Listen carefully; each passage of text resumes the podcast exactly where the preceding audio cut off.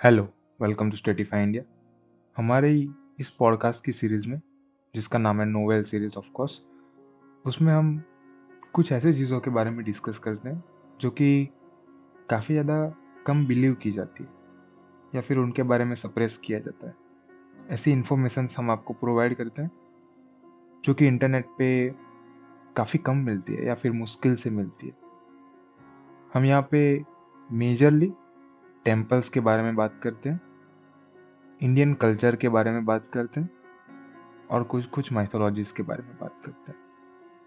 मैं आपको एक चीज़ और क्लियर करना चाहूँगा यहाँ पे इस पॉइंट पे, कि हमारी ये पॉडकास्ट की सीरीज़ रिलीजियसली नहीं है। मतलब कि हम किसी पर्टिकुलर एक रिलीजन पे फोकस नहीं करेंगे। हम धीरे धीरे सारे रिलीजन के कंटेंट को कैप्चर करेंगे। हम सारी इन्फॉर्मेशन आपको प्रोवाइड करेंगे। आज हम बात करेंगे एक साउथ इंडियन टेंपल के बारे में। ऑफ़ कोर्स वो नॉर्मल तो नहीं होने वाला है, क्योंकि ये पॉडकास्ट की सीरीज़ में कोई भी चीज़ नॉर्मल नहीं है। तो ये टेंपल भी पिछले कुछ टेम्पल्स की तरह स्पेशल है अपने आप में। क्या स्पेशलिटी है? कहाँ का है ये टेंपल कैसी कैसी माइथोलॉजीज है इसके साथ? कैसी हिस्ट्रीज है? क्या लोग जानते हैं इसके बारे में? और क्या कुछ ऐसी चीज़ें हैं जो कि कम पता है लोगों को? वो सारी बातें आज के पॉडकास्ट में हम डिस्कस करेंगे। So this is S Patel and I am welcoming you to our another episode of this novel series Nachiyar Kovil एक लोकेशन है साउथ इंडिया के अंदर, जो कि कुछ दस किलोमीटर दूर है कुंभकोणम से। और यहाँ का एक टेंपल जिसका नाम है श्रीनिवास परुमल टेंपल और ये टेंपल नचियार कोविल टेंपल से भी जाना जाता है, क्योंकि इसकी लोकेशन का ये नाम है। ये टेंपल है, इसको फोर्टीन दिव्य देशम से जाना जाता है। ये 108 दिव्य देशम में से एक है। ये टेंपल चोला किंग कोचिंगन ने बनाया था। और ये फ़र्स्ट वैष्णवी टेंपल है, जो कि चोला किंग ने बनाया था। चोला किंग कोचिंगन ने अपने लाइफ में सेवेंटी टेम्पल्स बनाए थे। और उनमें से ये एक है। ये सेवेंटी वन टेंपल है, जो कि उन्होंने बिल्ड किया था। उससे पहले उन्होंने सेवेंटी टेम्पल्स ऑलरेडी बिल्ड कर चुके थे। तो ये बेसिक कुछ मैं आपको इंट्रोडक्शन टाइप दे रहा हूँ इस टेंपल के बारे में। और ये टेंपल को पूरे के पूरे इंडिया में काल गुरुड़ा टेंपल से जाना जाता है। मे बी अगर आपको नेचियर कोविल टेंपल श्रीनिवास पेरुमल टेंपल ये नाम नहीं पता तो पॉसिबल है, काफ़ी पॉसिबल है कि आप काल गरुड़ा नाम से इस टेंपल को जानते होंगे।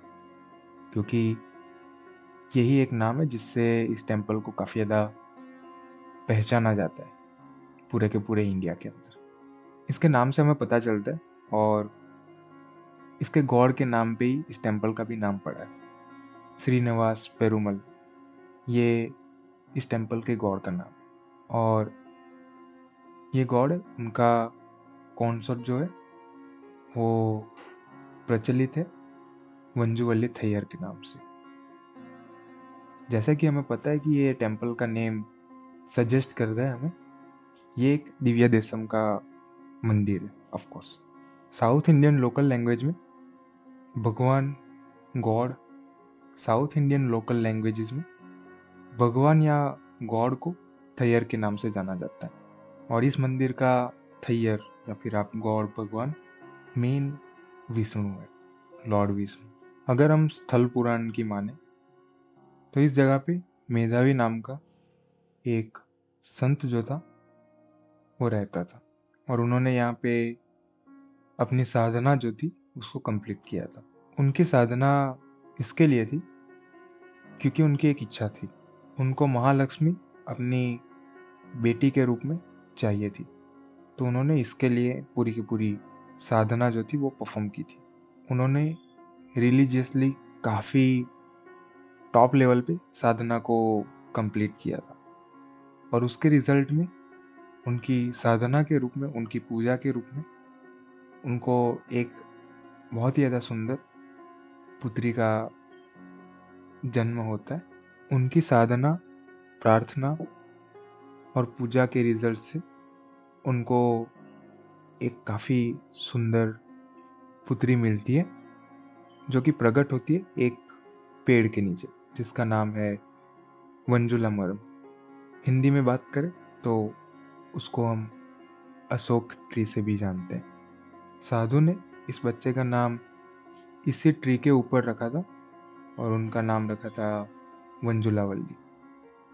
वंजुलावल्ली कुछ समय के बाद बड़ी होती है और उनके आश्रम में ही उनका बचपन गुजरता है। जब वो शादी की उम्र की हो जाती है तो एक दिन भगवान विष्णु अपने आप को पाँच पार्ट्स में डिवाइड कर देते हैं स्प्लिट कर देते हैं। और ये अलग अलग पाँच पार्ट के नाम मैं आपके सामने बोलने जा रहा हूँ। शंकर शनन अनिरुद्धन, प्रत्युमनन, पुरुषोत्तमन और वासुदेव। ये पाँच अलग अलग रूप में उन्होंने अपने आप को स्प्लिट कर दिया, अलग कर दिया। और वो एज अ गेस्ट आश्रम में आते हैं मेधावी जी के। आश्रम में संत मेधावी के शिष्य सभी गेस्ट का वेलकम करते हैं। मंजूवल्ली उनको काफ़ी डिलीशियस खाना प्रदान करती है। खाना खाने के बाद मंजूवल्ली उनको हाथ वगैरह धोने में भी हेल्प करती है। कुछ देर बाद वासुदेव अचानक से मंजूवल्ली का हाथ पकड़ लेते हैं। और जब वो रोने लगती है हेल्प के लिए तो उनके फादर मेधावी दौड़ते हुए हेल्प करने के लिए आते हैं। पर उससे पहले कि वो वासुदेवन को पकड़े, सभी पाँचों के पाँचों गेस्ट जो भी थे वो डिसअपियर हो जाते हैं। लॉर्ड महाविष्णु वहाँ पे प्रकट होते हैं। और वो मेधावी जी से उनकी लड़की का हाथ मांगते हैं। मतलब कि मंजूवल्ली से शादी करना चाहते हैं। संत मेधावी काफ़ी खुश हो जाते हैं। वो ये चीज़ को एक्सेप्ट कर लेते हैं। और वो अपनी डॉटर की मैरिज के लिए एग्री हो जाते हैं। पर वो थ्री विशेष के लिए मांग रखते हैं। थ्री विशेष में से आपको बारी बारी से सभी को बताऊँगा। वो बोलते हैं कि महाविष्णु को आजीवन सिक्योरिटी मिले। जितने भी लोग जी रहे हैं, जिन्होंने उनको हेल्प किए, मंजूवल्ली को एज अ वाइफ स्वीकार करने में, उनको भी ये सेम बेनिफिट मिलना चाहिए। उनको भी ये सिक्योरिटी मिलनी चाहिए। उसके बाद उन्होंने बोला लास्ट विश में, कि उनकी जो डॉटर है, मंजूवल्ली, वो सभी एक्टिविटी में फ़र्स्ट आनी चाहिए। हमेशा ही वो फ़र्स्ट प्लेस पे होनी चाहिए। ये सारी विशेष उन्होंने भगवान विष्णु से मांगी थी। और लॉर्ड विष्णु हैप्पीली ये सारी विशेष को एक्सेप्ट करते हैं एंड सारी की सारी कंडीशंस को एक्सेप्ट कर लेते हैं। उसके बाद मंजू वल्ली से उनकी शादी हो जाती है, क्योंकि भगवान विष्णु ने ये प्रिडिक्ट कर लिया था कि कलयुग के अंदर पुरुषों को अपनी वाइफ का मान सम्मान रखना पड़ेगा, उनकी बातों को मानना पड़ेगा। तो उन्होंने एक एग्ज़ाम्पल सेट करने के लिए ये चीज़ को एक्सेप्ट किया, ये थ्री विशेष को एक्सेप्ट कर लिया। उस दिन से इस जगह को नचियर कोविल के नाम से जाना जाता है। और ये टेंपल भी उसी नाम से जाना जाता है। इसका मतलब ये हुआ कि ये टेंपल महाविष्णु की वाइफ का है। इवन इस मंदिर के मेन हॉल में भी आपको देवी वंजुवली की आइडल मिल जाएगी, जो कि सबसे टॉप पे रखी है। इवन जो मेन भगवान की मूर्ति है उनसे भी टॉप पे मंजूवल्ली की आइडल को रखा गया है। तो ये यहाँ पे भी प्रूव होता है कि मंजू वल्ली को सभी एस्पेक्ट से टॉप पे रखना चाहिए और उसको टॉप प्रेफरेंस मिलनी चाहिए। चलो, ये तो बात हो गई नचियर कोविल प्लेस के बारे में लोकेशन के बारे में। अब बात करते हैं एक्चुअली टेंपल के बारे में, कालगरोड़ा टेंपल ये प्लेस तो अपने आप में स्पेशल है ही, क्योंकि जिस तरह से मैंने अभी आपको एक, इसके पीछे की हिस्ट्री बताई, ये प्लेस के बारे में। अब हम बात करेंगे एक्चुअल टेंपल के बारे में। ये प्लेस से भी ज़्यादा ये टेंपल क्यों स्पेशल है अपने आप में? क्यों लोग इस प्लेस को जितनी अहमियत देते हैं, उससे भी कई ज़्यादा इस टेंपल को अहमियत देते हैं। क्या स्पेशल बात है इस टेंपल की? जानेंगे नेक्स्ट फिफ्टीन मिनट में।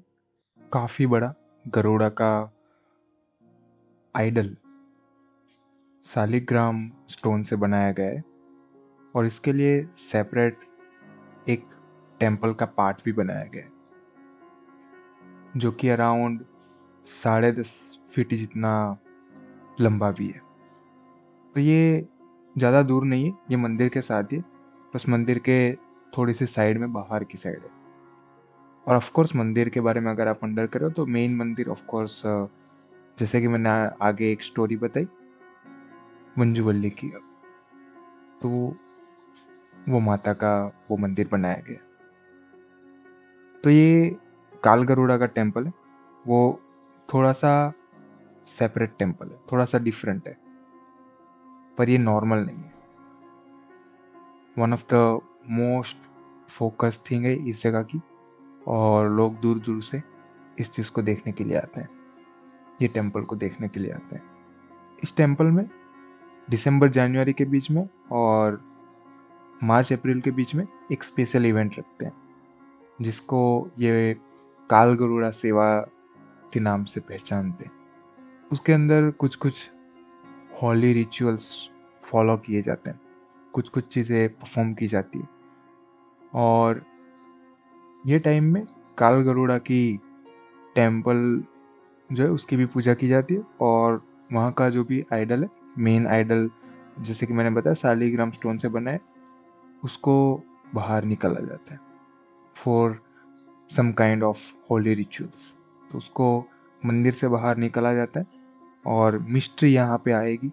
मिस्ट्री के बारे में अभी हम डिस्कस करेंगे, जैसे कि मैंने ऑलरेडी ट्रेलर में कुछ कुछ चीज़ें तो रिवील कर ही दी थी। मिस्ट्री ये है कि जब इस आइडल को बाहर निकाला जाता है तो ऑफकोर्स लोग ही उठाते हैं इसे। तो स्टार्ट करते हैं चार लोग से। मतलब कि स्टार्टिंग के फ़र्स्ट फ़ेज़ में चार लोग इसको उठाएँगे। लेकिन जैसे जैसे ये बाहर निकलेगी, जैसे जैसे ये आइडल बाहर चला जाएगा, वैसे वैसे इसका वेट बढ़ता जाएगा। नाउ डेट्स द मिस्ट्री उसका वेट इतना बढ़ जाएगा कि एट अ टाइम जब मेन जगह पे उसको ले लेके रखते हैं, जहाँ पे कुछ कुछ होली रिचुअल्स परफॉर्म किया जाता है, वहाँ तक आने से पहले उसका वेट इतना ज़्यादा बढ़ जाता है कि ऑलमोस्ट 128 पीपल उठा रहे होते हैं उसको। और ये सेम चीज़ रिवर्सली फॉलो होती है जब वो सेम आइडल को फिर से अंदर ले जाया जाता है। ये चीज़ काफ़ी इंटरेस्टिंग है और इस चीज़ के बारे में काफ़ी साइंटिस्ट ने रिसर्च भी की थी। लेकिन उनको कोई भी स्पेसिफिक साइंटिफिक रीज़न पता नहीं चला इसका। कुछ लोगों का मानना है कि ग्रेविटी का कुछ ना कुछ हाथ रह सकता है इस चीज़ में, लेकिन उस पर भी थोड़ा सा बिलीव करना मुश्किल है। क्योंकि ऑलमोस्ट सारे के सारे साइंटिस्ट ने इसको as a super nature power घोषित कर दिया है। ये जो भी रिचुअल है, अपने आप में काफ़ी ज़्यादा इंटरेस्टिंग होता है। क्योंकि आप यहाँ पे अपनी आँखों से कलयुग के दरमियान भी गॉडेस पावर को महसूस कर सकते हो फील कर सकते हो कि यस आज के टाइम में भी ये सब चीज़ें एग्जिस्ट करती हैं। किस तरह से सामान्य से चार लोग बढ़ के 128 पीपल हो जाते हैं, किस तरह से उसका वेट इतना ज़्यादा बढ़ जाता है, किसी को नहीं पता।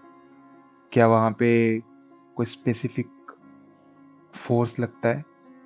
या फिर, कोई गॉडनेस पावर ऐसी है यहाँ पे, जो कि इस चीज़ को कंट्रोल करती है? किसी को नहीं पता, लेकिन ये चीज़ आज के टाइम में भी लोगों के सामने एक प्रूफ बन के खड़ी है कि कुछ ना कुछ एनर्जी एग्जिस्ट करती है। ये रिचुअल को शाम के अराउंड सेवन पी को परफॉर्म करते हैं ये लोग। एंड ये मैजिकल इवेंट हैपन होता है। ये चीज़ें सारी होती है वहाँ पे। इस रिचुअल की कुछ कुछ चीज़ें बताऊँ तो इसमें आइडल को सिल्क धोती पहनाई जाती है और उनको डेकोरेट किया जाता है ग्लिटरिंग ज्वेल्स के साथ। और काफ़ी सारी फ्लावर की मालाएँ तो ऑफकोर्स पहनाएँगे। ये सारे रिचुअल्स को कंप्लीट करने के बाद, उनको फिर से अंदर ले जाने के लिए 128 पीपल आते और वो चीज़ कम होते होते फोर लोगों तक आ जाती। तो इंडियन चार लोग आइडल को उठा रहे होते और ये चीज़ एक्चुअल में थाउजेंड्स ऑफ़ पीपल के सामने होती है। तो इस चीज़ पे कोई भी डाउट नहीं कर सकता। दैट्स इवन मोर क्रेजी कुछ लोगों का ये भी मानना है। आई I मीन mean, कुछ लोगों का काफ़ी लोगों ने ये चीज़ नोटिस की है कि जब ये पूरी की पूरी प्रोसेस कंप्लीट हो जाती है तो एक्चुअल में आइडल के नोज़ पे हमको स्वेट मिलेगा which is just even more crazier I mean ये सारी चीज़ें सुनने के बाद इवन ये टाइम में सुनने के बाद तो हम बिलीव नहीं कर सकते। अगर ये चीज़ कोई बोलता कि कुछ सालों पहले हो रहा है, मान लो सत्ययुग में हो रहा है तो हम मान लेते। लेकिन even in this time is just happening right now अगर इस आइडल के नोस की बात करें नोस से याद आता है हमको, इसके नोस के साथ एक और इंसिडेंट भी बना हुआ है। जैसे कि मैंने ट्रेलर में ऑलरेडी रिवील किया था कि जब इसकी मूर्ति या फिर आइडल जब भी इसको बना रहे थे जो भी स्कल्पचर इसको बना रहा था क्योंकि तो इसको एक सिंगल स्कल्पचर ने बनाया अकॉर्डिंग टू सोर्सेस जब ये स्कल्पचर इसको बना रहा था तो उसने नोटिस किया कि जैसे उसने इसके विंग्स बनाना कंप्लीट किया आइडल अचानक से उड़ने लगती है, और वो घबरा जाता है स्कल्पचर शॉक हो जाता है। तो वो सडनली एक एक्शन लेता है। वो एक स्टोन को थ्रो करता है और वो स्टोन सीधा जाके आइडल के नोज़ पे लगता है, जिसकी वजह से वो ग्राउंड पे आके टकराता है और उसके बाद ऐसा माना जाता है कि वो फिर से नहीं उड़ता और वहीं पे रह के लोगों को ब्लेस करता है। तो ये इसकी आइडल की भी ये एक इंटरेस्टिंग स्टोरी है, जो कि मैंने ट्रेलर में थोड़ा बहुत रिवील किया था। और एक छोटा सा लॉजिक मैं आपको बताना चाहूँगा। एक्चुअली यहाँ पे जो भी पोजिशन किया जाता है, जो भी सारी चीज़ें परफॉर्म की जाती है होली चीज़ें परफॉर्म की जाती है, उसमें सिर्फ़ काल गरुड़ा की आइडल को नहीं बाहर लाया जाता। उसमें मंजू अली देवी की मूर्ति को भी बाहर लाया जाता है। एंड जैसे कि हमें पता है कि उनको एक वरदान मिला है कि वो किसी भी चीज़ में सबसे पहले रखी जाएगी कीपिंग अप प्रॉमिस तो कुछ चीज़ें यहाँ पे भी हमें ट्रू लगती है कि किस तरह से कालगरोड़ा टेंपल की जो भी मेन आइडल है, उसका वेट बढ़ते जाता है और वेट की वजह से जो भी स्वान है, जिसको जो भी कैरी किया जाता है, वो फास्ट इतना ज़्यादा कैरी नहीं कर पाते। जबकि वंजवली थेयर की आइडल को आराम से कैरी कर सकते हैं और वो फास्टली कैरी कर कर पाते हैं। Due to low weight Manjuvalli Thayar की मूर्ति को आगे रखा जाता है और उसको फॉलो करते हुए काल गरोड़ा की आइडल को लिया जाता है। जो कि क्लियर करता है of course keeping up promise कि वंजुवल्ली को हमेशा ही किसी भी चीज़ में आगे रखना पड़ेगा।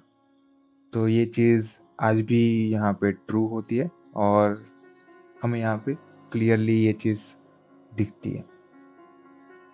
तो ये था काल गरोरा टेंपल अगर आपको अपनी लाइफ में कभी भी मैंने जिस तरह से आपको बताया टाइम होता है जनवरी से दिसंबर के बीच में कुछ और मार्च से अप्रैल के अप्रैल के बीच में कुछ, ये स्पेशल इवेंट होता है।